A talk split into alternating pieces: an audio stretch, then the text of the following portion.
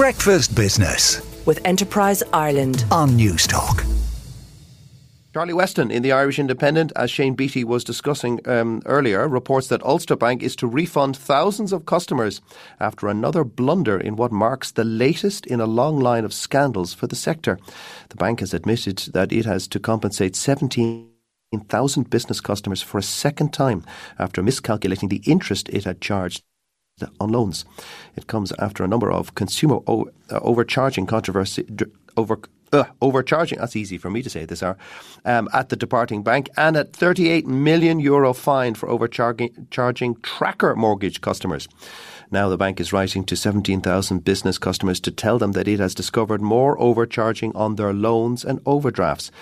The bank had initially contacted these people at the end of 2018 to tell them that it had overcharged them and funds were to be issued businessman and mortgage arrears campaigner David Hall, who owns a private ambulance business, was one of those affected. He got two letters from the bank with two refund checks in relation to two different accounts. Excuse me.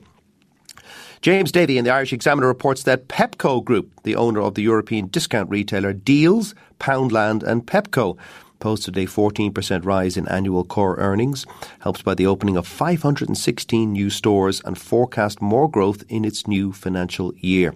The group, which lists on the Warsaw Stock Exchange, said it made an underlying EBITDA, which is a type of profit, of 731 million euro in the 12 months to the end of September, and that's up from 647 million euro in the previous financial year.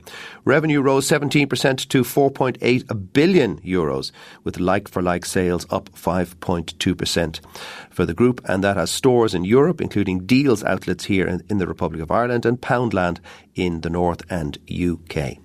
Naomi O'Leary in the Irish Times reports that the European Union reached a breakthrough overnight in implementing a 15% minimum taxation rate for large companies across the bloc after overcoming a Hungarian veto.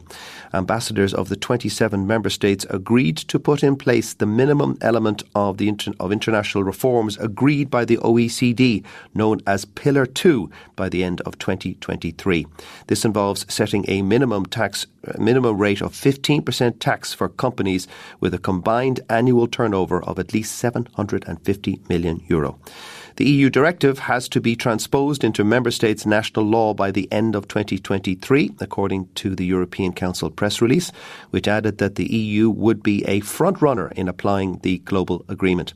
In the US, a 15% minimum corporation tax rate passed as part of the US's uh, Inflation Reduction Act falls somewhat short of the OECD agreement in its design as it applies to companies' reported overall book income and not on a country by country basis, raising concerns that it will not prevent the abuse of overseas tax havens. The EU deal was made possible after Hungary dropped its veto, which had been holding up agreement on a minimum tax as well as for the provision of 18 billion euros in emergency financing for Ukraine.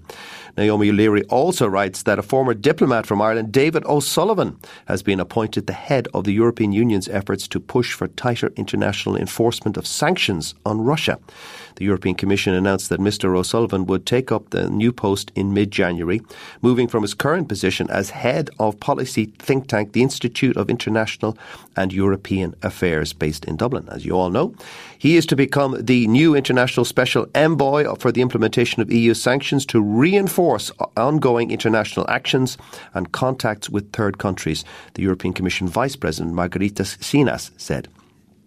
Katie Prescott in the London Times reports that a US prosecutor in New York last night described the collapse of FTX, the failed crypto exchange, as one of the biggest financial frauds in US history. The US Department of Justice has charged Sam Bankman Fried, founder and former head of FTX with a huge haircut, with eight counts, including conspiracy to commit wire fraud on customers and lenders' money, on lenders, money laundering, and violations of campaign finance laws. Bankman Fried, who was arrested in the Bahamas on Monday, faces years in prison if convicted. Uh, Damian Williams, the U.S. Attorney for the Southern District of New York, said that the investigation into the failure of FTX was continuing and alleged that Brankman Fried made illegal campaign contributions worth tens of millions of dollars to Democrats and Republicans with stolen customer money.